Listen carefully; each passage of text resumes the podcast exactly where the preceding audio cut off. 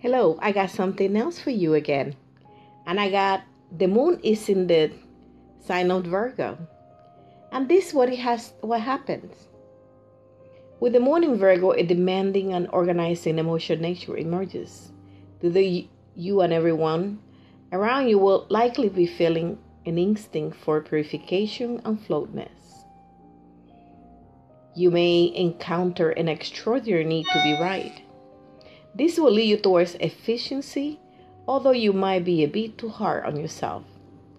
In the process, it helps to consider that although your instinct to be useful may be immense, you don't have to be everything to everyone in order to satisfy this need.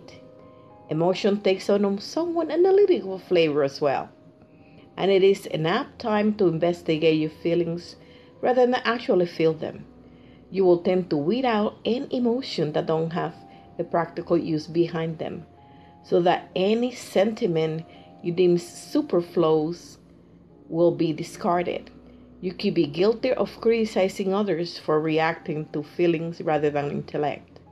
At this time, it is beneficial to remember that feelings count too. Thank you for watching once again and tune in for tomorrow's um,